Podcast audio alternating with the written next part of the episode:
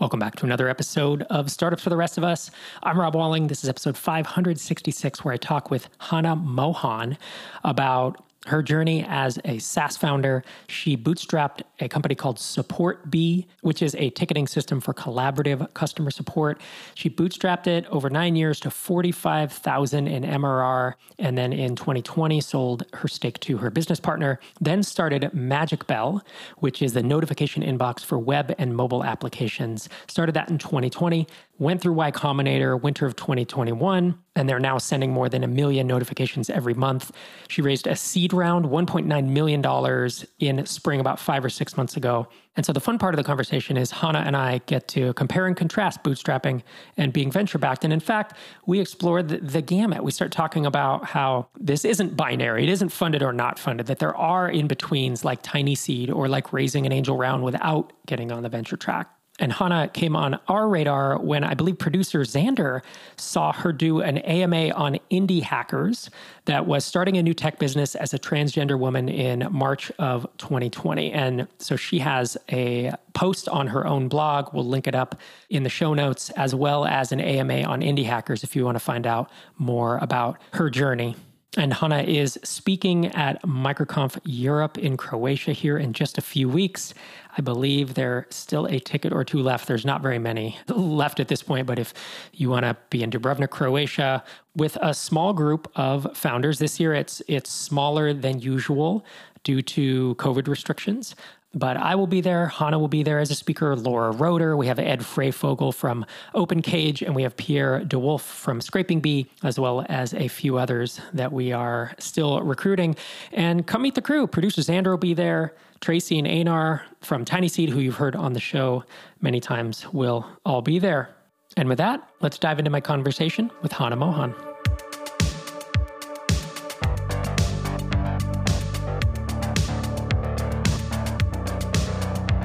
Hana Mohan, thanks so much for joining me on Startups for the Rest of Us.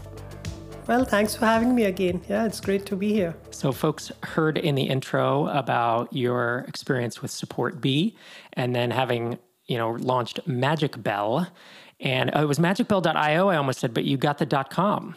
We bought the dot .com because I guess that's what you do when you raise money is you buy the dot .com domain. So, was it after you raised your, your funding round?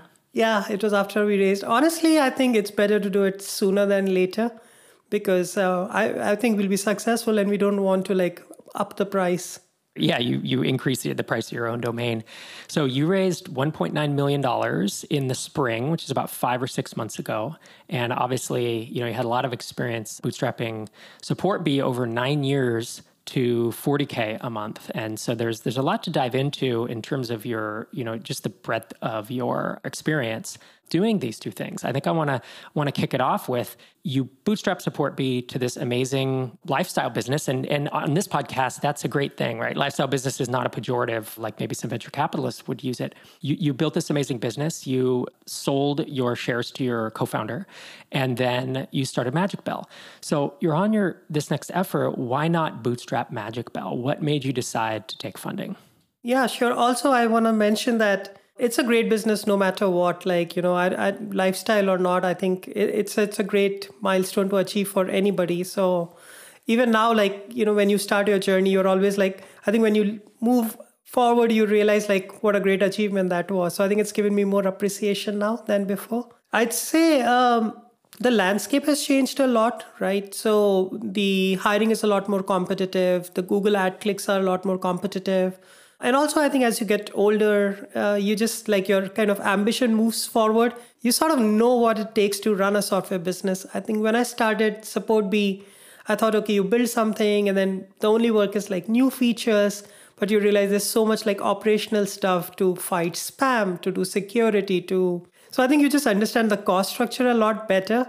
That either you invest that money on your own, which I certainly didn't have access to like millions of dollars to invest or you raise some money or you are somehow okay kind of like facing that challenge all by yourself so i certainly wasn't and i wanted to build a bigger business run it sort of like run it better with like the right people in the team from the get-go and raising some money up front and investing just seemed like the sensible thing to do you know, I've also, you and I've talked before, we talked on Microconf on air, and I've also been on both sides of that, of the coin, right? Of the bootstrapped versus funded. And you know as i always say it's more much more of a continuum i think than people make out because it used to be raise venture capital and you're on this venture capital track or you bootstrap. And now there are all these in between options right? There's you can raise a, an angel round of a few hundred thousand dollars and never raise another round. That's actually more common than people think. You can raise from TinySeed and not have to get on the venture track. And so there's there's a, a lot of nuance to it.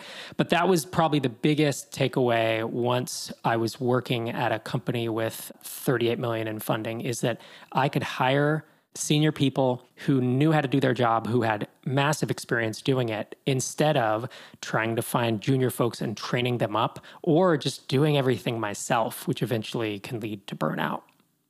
Yeah, I think when you're starting out, when, uh, like when I started out in my 20s, I just wanted to learn everything on my own. I wanted to write the code, I wanted to talk to customers which I still do, but like there was a joy in kind of figuring out everything on your own and like continuing to do that. And then I think over time you realize that if you take entrepreneurship like a profession, then your job really is to come up with the original idea, the funding, the vision.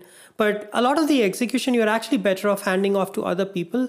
Actually, more so because it matters a lot that it's executed upon well. And like, for example, as a founder, I don't have the skills to project manage. I've never managed a team of 30 people and run sprints tightly. So I'm better off actually hiring a project manager and handing it off to them. Who have you hired? I'm curious. You've had five or six months uh, with this $2 million in the bank, so to speak. And what does your team look like today? So it's a little bit bigger. We have a designer on board, uh, a project manager, and a backend engineer, apart from my co founder and I.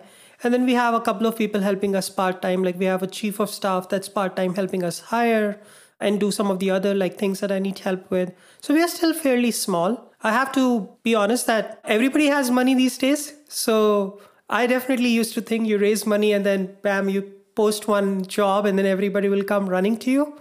It's certainly not true. I have learned that the hard way now. Yeah, I'm not sure bootstrapped or funded or fundstrapped or mostly bootstrapped that, that it really matters to most employees. You know, I think there's there are folks who want to stay with the Fortune 500 or the Fortune 1000, the Targets and the Best Buys and the General Mills. You know, the real uh, blue chips, so to speak. And then I guess there's you know, big tech companies and it's kind of everyone else. There's certain number of folks who are looking for that small team where they can have a big impact. And that landscape you know for people working from salaried employees has gotten much larger you know since covid. And i think it's tougher than ever to hire. I was going to say for worse for you know any startup trying to hire who used to be able to use remote and location independent as the big sell. That's not the case anymore. Have you found that that to be true I think you're absolutely right. Remote used to be such a big thing, and it's like lesser so now because it's almost like this basic expectation. I still think that kind of asynchronous remote is a is still a kind of a rarer thing. There are a lot of companies that would only do remote in a certain time zone or would only do hybrid. So you can tell they're not truly okay with letting people manage their own time. So I think for us, like talking about that has been helpful. And I believe that would continue to be an advantage for some more time. But I think you have to treat your employees almost like customers with like ever rising expectations. I remember when I started out, and probably you started if you ever worked, we were just happy to receive a salary. And now, even if as a remote company you want to do events and you want to, and I totally understand why. I, I actually want to be pampered that way. So the bar is constantly going higher and higher, I, I think. All right. So I have some questions about MagicBell specifically. You've been funded for six months, but you went through Y Combinator before that. And uh, you were obviously working on it long before that. These days, like what, what marketing approaches are you finding that are really working for you today? So, what's working well for us is still sort of this organic content or word of mouth. I think since we only made these hires a couple of months back, I haven't been able to switch full time into growth and try a lot of channels. We were trying ads and they're sort of working, but this area of, you know, a notification inbox being the notification experience is still a bit early in the market. So people aren't necessarily like searching for that exact thing. So you sort of want to have like this top of the funnel awareness content where people search for push notifications or and and that's working pretty well for us. Uh, we obviously have to scale it up a lot more. And uh, we are trying, you know, direct sales. We're trying outbound sales, which is something actually, honestly, I wish I had also tried out for SupportBee i don't know if that's just when you find out about it, you realize everybody's doing it, but then nobody actually wants to talk about it. It's almost like this thing that maybe it's just the secret nobody wants to let out. I don't know what your experience has been. It depends on the circles. I think in the more tech, you know, developer communities that I'm in or in the tech conversations, it usually is, is, frowned upon. And then when I talk to sales folks and I'm talking to my sales consultants, they're like, yeah, everybody, everybody knows that's, you know, there's just, there's outbound outreach. And I mean, I get, you know, I got six emails yesterday or LinkedIn outreaches from people asking if we need whatever. I, I, get outreaches. It's like, does TinySeed need to raise venture funding? It's they're acting like we're a startup, like they don't that we're on the wrong list, you know. But it is an interesting point. I mean, you brought up that MagicBell is maybe a little ahead of the curve in terms of of its functionality. And while I gave a brief intro of it, can you expound on this? You know, your H1 is the embeddable notification inbox. Improve your customer's workflow with our in-app inbox where all your product notifications live. So, talk me through, you know, 1 to 2 minutes of like what it does, you know, the jobs to be done of MagicBell. Sure. And it's funny to hear that out loud because we are working on a new site. So in my mind, the messaging has already moved forward and sometimes I forget that our customers are still seeing the old messaging.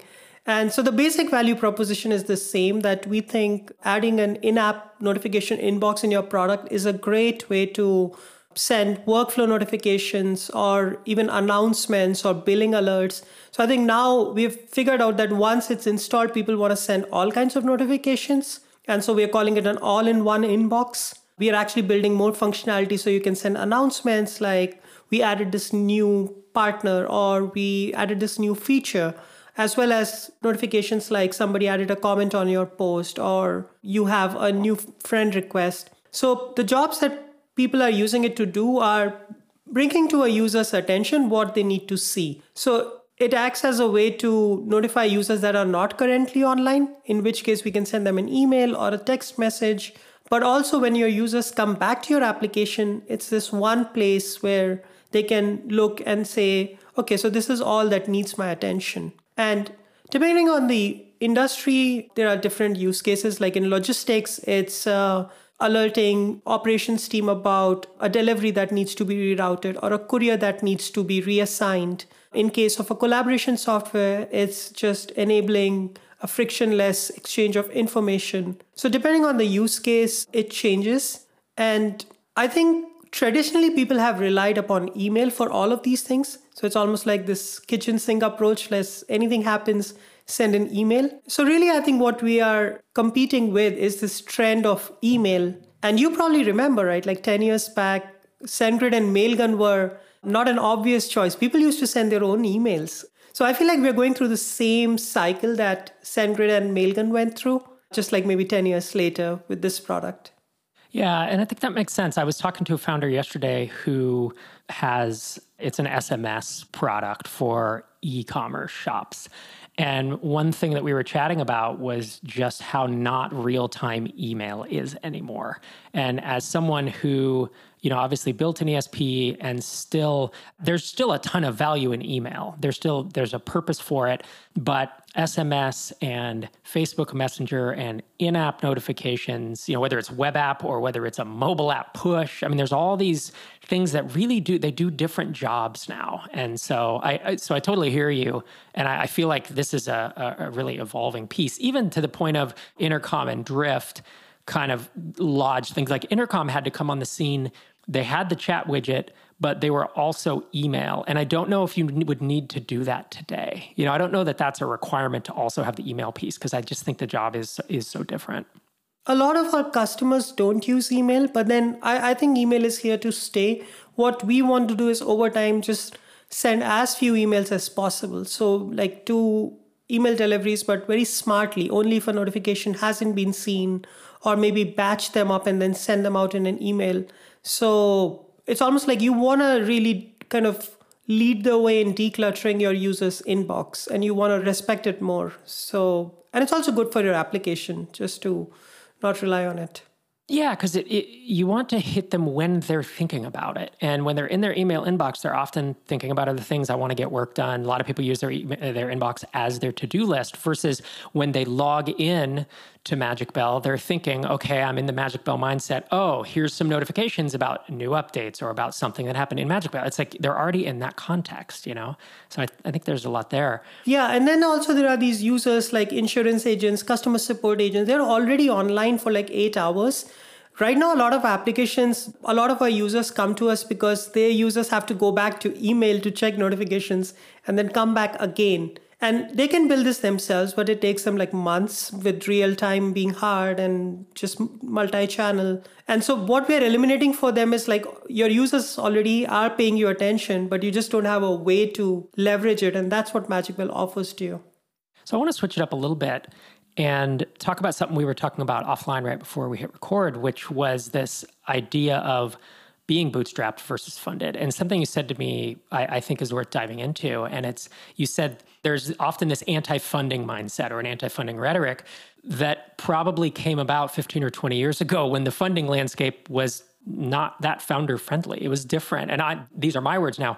In my opinion, it was Paul Graham that changed it. It was Y Combinator because before that, the docs were opaque there was an information asymmetry where investors had all the info about terms and, and we didn't as founders and and Paul Graham really changed that. Now I know there's been arguments that Paul Graham potentially took it too far or YC has taken it too far. You don't have to comment on this having just gone through YC, but I've heard it, some investors like Jason Calacanis say, you know, it's it's two people in a garage and they have an expected 10 million dollar valuation or an uncapped note or something which is so not investor friendly that, you know, it it cuts the other way. But all that said, the landscape today, there is no doubt is night and day different than 20 years ago. You want to talk me through your thoughts on that? Yeah, absolutely. And I have to be honest, I actually never raised before, like you said, right? Like I always bootstrapped it. So I also kind of heard that it made sense to me 10 years back, right? Like when DHH and, you know, all these like smart people talked about just how VCs are evil. And, you know, maybe there was some truth to it for sure. I also hear these stories in other podcasts of like um, some of the early companies in the Bay Area selling for 70% of their equity right off the bat for like 500K or something. And that certainly doesn't happen anymore. The valuations have been rising. I think, like, yeah, sure, YC is maybe partly responsible for it, but I think it would have happened sooner or later anyway, right? Like, there's just so much money to be invested. So I think Andreessen Horowitz does it and SoftBank does it. And so the, the, the game has changed entirely. And people have seen a lot of exits at 10 billion, 40 billion, 50 billion. That I think there's a prediction that in 10 years, there'll be a lot more $50 billion SaaS startups and I agree with it. So when you look at it from that perspective, I mean, venture capital has always been kind of a lottery, right? But a smart lottery in a way. So when you think about just how much bigger the returns are, people are willing to place bigger and bigger bets. And if anything, it only benefits the founders, I think, for most part. The smartest founders anyway never raise at the highest valuation, I think. They always like raise at a good valuation with the right folks. But it's good that the average valuation is higher now.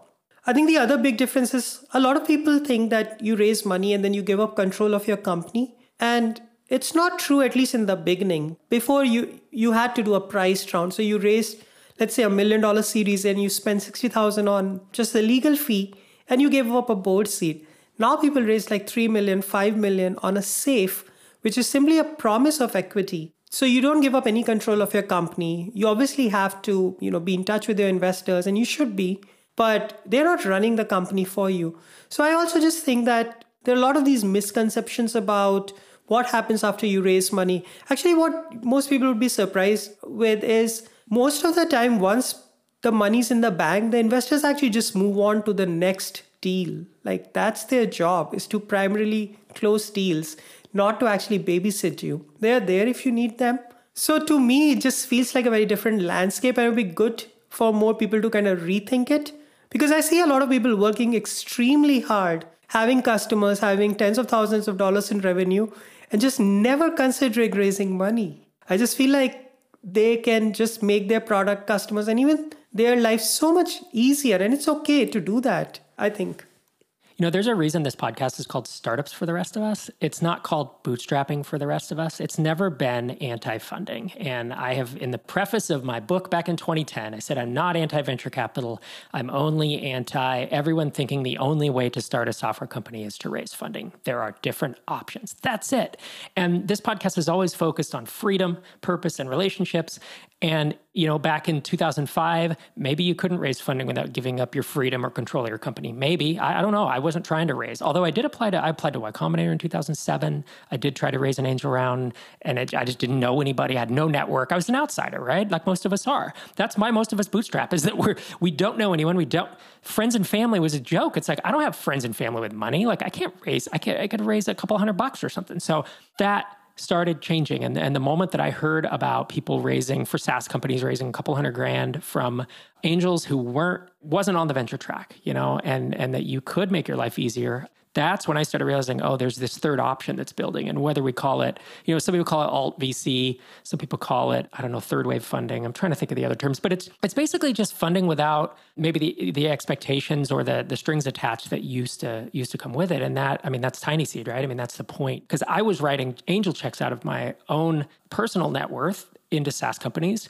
under this model. And I enjoyed it, but eventually you just get overweight. You're asset allocation is out of whack. And that was when it was like, well, why don't why don't we just raise a fund to do this? Because there are so many folks who could use this, to your point, who could benefit from it and maybe have a little bit easier time growing their company.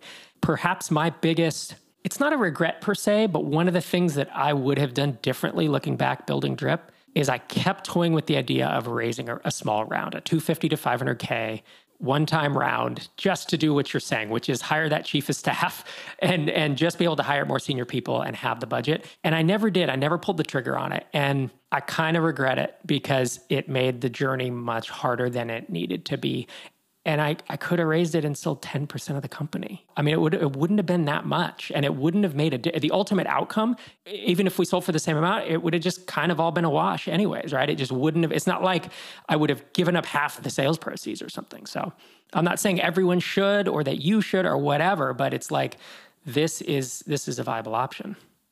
Yeah, absolutely. I think it's okay to own lesser of your company if the value of your company is larger, right? I think that concept is a little bit hard to sort of understand unless you've lived through the startup life a little bit. A lot of successful bootstrap startups are, are unfortunately because they cannot invest and their growth is slowed down. When they do want to exit, they only can exit at like 1x or 1.5x of their ARR. So there is actually a cost. And I think maybe that's one of the things that I didn't quite. This is probably the YC effect for me is I'm a lot more aware of the opportunity cost now. I think once you achieve a certain lifestyle, then you start thinking about, okay, uh, I could be doing a lot with my time. And like you said, for a lot of us, th- there was no other way to enter this, you know, race or circuit. And sometimes you may actually not be like if you may read on TechCrunch, people are raising five million dollar rounds at 100 million valuation pre-revenue, and you may not be able to do that. Most of us actually still cannot. And that's fine. I think that's just the price of admission. So you do what you have to do. But like you said, it's just good to keep your mind open and sort of know when is that moment to actually switch. I, I, like that's actually a hard one to know, especially if you're surrounded by people who are almost treating it bootstrapping almost like I'm reluctant to say it, but almost like a religion, I would say. And then it's on the other side too, right? I used to, um, when we were bootstrapped, I would go to the Bay Area and I would go to an event because we were in Fresno, California. So it's like a three hour drive to San Francisco. And I would go to an event and everyone would be like, oh, what company are you doing? Uh, you know, Drip, it's an email market, email service provider. Oh, how much have you raised? And I was like, we haven't raised any, but that's the wrong question. We're doing a million in ARR or something. Like, how much are you doing in revenue? You know, I we had we were growing faster and had more revenue than any of these companies that I would talk to at these events who had raised more than we had in revenue. Like, it was just this crazy. There's that side of it too, right? Is it's like let's get away from it's too far left and too far right. You know, it's like let's come back, be be centrist, and think about what is the best option at the at the stage that I'm at based on the kind of business that I want to build. Because I've had amazing, you know, I'll say little businesses that did 20 or 30 grand a month. It was pretty much all net profit.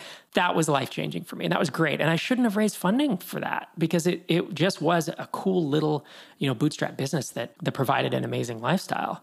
I think sometimes you just want to, you want to take your time and that's totally okay. I think what like you and I are saying is, if you are actually working at it very ambitiously and slogging at it, then why not add some firepower? To your point earlier, as long as you can find the right people, it's not about maximizing valuation. That's a mistake. That's a noob mistake, right? It's about finding people who, meaning investors, who are going to come alongside you and advise you and give you the best counsel they can. And they're not out for themselves and they don't have terms that could potentially screw you down the line. Because they are kind of, while they're not co founders and that they are not working in the business day to day, they do, you know, whether they own equity or a promise of future equity, they essentially are shareholders of your business. And so you do want to be careful with that. I mean, they can definitely make your life miserable if they wanted to. Let's put it this way. And I think what you want to find out is you want to like like I'm sure that's how you invest is like if you invest probably once in somebody you're in, you're hoping that that relationship will last forever and you'll probably invest in their company subsequently too. So you really want to find such folks, I think. I want to dig into your chief of staff role because this is a role that came on my radar well, it was about five years ago now, where there was a venture backed startup, and I heard they had a chief of staff, and the CEO founder actually rolled his eyes. He was he was a little embarrassed and sheepish when he says, uh, "I have a chief of staff. I feel so," you know, because he was just this humble founder who felt like it was it was overkill. But I started then hearing that kind of the chief of staff is the new COO, and what used to happen for folks who don't know is 10, 15, 20 years ago, you would get investment and then the CEO was usually a 23 year old kid out of Harvard or Stanford. And then you would bring in adult supervision as the COO. And then the, you know, the founder would either get well, originally the founder would then get fired as COO, but then with Zuckerberg and Facebook, he kept, he retained rights, and then he brought in well, it was Sheryl Sandberg, I think, right, who was the COO there, and that became the new pattern. Is there's this COO who know really knows how to operate a business, and the founder continues to do what founders do. These days, I'm seeing a pattern of chief of staff at a startup instead of a COO. That the COO hire is pushed way down the line, which it, which it should be. You should never hire a, a C level person in the first, you know, in the first. You need to get to a lot of millions. I'll put in ARR before someone has a C in front of their title, unless they're a founder, in my opinion.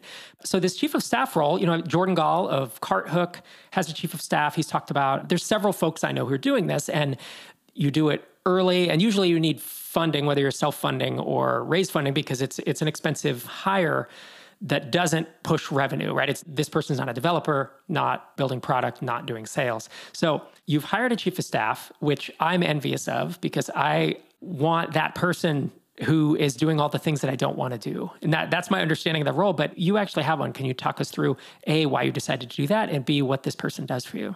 Sure. And I think the title has come to mean so many different things now right? So like it, sometimes it's like the assistant to the CEO, or sometimes it's the chief of staff. Or I think in our case, like I already kind of hinted at, I'm good at kind of figuring out what to do, but I'm really terrible at sometimes running processes. So hiring is a big example of that. I think I kind of hiring today is almost like selling, right? So you actually pretty much have to run an outbound process and source people and then nurture them. It's it's insane. And so for me, the primary reason was to bring in somebody who can actually like really help me with these processes and hiring being the first one. But then let's say if you're working on, we are working on a SOC 2 compliance, like that's a pretty tight process to run. So in my case, it's like not necessarily also jobs that I don't want to do, but even if I wanted to do, I would be terrible at them. I'm good at giving directions but I'm actually not good at running the processes. And that's what this woman that I hired, she helps me uh, with. And uh, she's not actually really senior, but she's extremely smart. She's very process oriented. So I don't think it has, like, at least if you're using somebody for this sort of like help, I don't think they need to, they don't need to be super experienced. Probably if they are, it's better. But it's almost like you would hire somebody who probably would go on to become a future founder themselves. Got it. And so, what type of background would you look for, or is the background important? Actually, in this case, it was uh, one of the candidates that we interviewed for our founding product manager role. So she has a product management background. And that I think gives you a lot of these skill sets because some of like running hiring or getting you SOC compliant or figuring out any like she improved our onboarding process for new hires like even after people join like a lot there's there's actually like project management. You have to get multiple pieces together. So i think that's worked well for us. In general like i think as long as somebody has uh, you know sort of attention to details they can communicate well and they're okay being with a lot of chaos i would say. Because I think so, one of the things that can be challenging sometimes is that people don't realize just how clumsy early days in the startup life are, right? Like you have a vague sense about everything, but you actually don't know anything for sure. And, and that's a big difference, right? Like I had built startups, but to run hiring like this or to sort of get SOC 2 compliance in the first few months, these are the things that you probably only do when you're raising money and you're sort of building with a certain velocity. So you really have to figure all that out. So if you're there okay with a little bit of that chaos and they are willing to put in the time, I think that should work. It's worked really well for us. You know, as founders, we are we are up for the chaos. That is building an early stage startup. Most employees are not, and they want more stability. And so that it's a good point. It's an interesting point to think about that for this hire. So a friend of mine was advising a, a separate friend that I didn't know about how to potentially get a job as a chief of staff at a startup. And I was like, you know, the folks I've seen do it either came up as executive assistants or they came up through like operations like office manager or you know someone who because this person is a is a utility player where you know in, in baseball there are folks who only play first base right? And they're outfielders. And, and then there's folk and they're pitchers. And then there are folks who are utility players and they can just play anywhere on the field. And they're they're probably not as good at any individual role but the fact that they can play six seven positions is is truly unique. And that's how i think about founders often. And that's how I think about a chief of staff is that it's like a founder's shadow, like you said, assistant to the founder, where it's like you're higher level than an executive assistant. You're not just doing admin tasks, you're doing things that require like business knowledge. And I don't know, there, there's an added layer there. I don't see why it wouldn't continue to, to be a thing. Yeah. And I think the challenge is what you mentioned earlier is that it's not a revenue role. So sometimes it's a little bit hard to justify in a pre product market fit startup also coupled with the fact that there is this sort of idea that as a founder you must be constantly under the water and barely able to like surface up and breathe. So i honestly don't believe in that. I feel like i don't really want to run tired all the time. So i think depending on that I, the role makes a lot of sense. You know sometimes i feel it's a good role for people who you know how there is this community of people who like structure all their research really well because there are things that you don't often think of as work like let's say you want to run sales and now you want to try out three different sales software. That's actually a lot of work. And you can spend your time doing it as a founder or if you can find somebody on whose research you can rely you can let them run that process. So there's actually a lot of like these crucial decisions you are making that arguably aren't that important. And so you really want to find somebody whose kind of research skills you trust a bit as well, I think. Hana Mohan, thank you so much for joining me on the show today. You are Una Mas Hana, H A N A, on Twitter, and of course, magicbell.com if folks want to see what you're working on. Thanks again for joining me. Thank you so much. Thank you for joining me again this week. I hope these episodes continue to provide you with strategies, tactics, motivations, just new ideas, new experiences that help push your business forward in the coming week. And I'll be back in your ears again next Tuesday morning.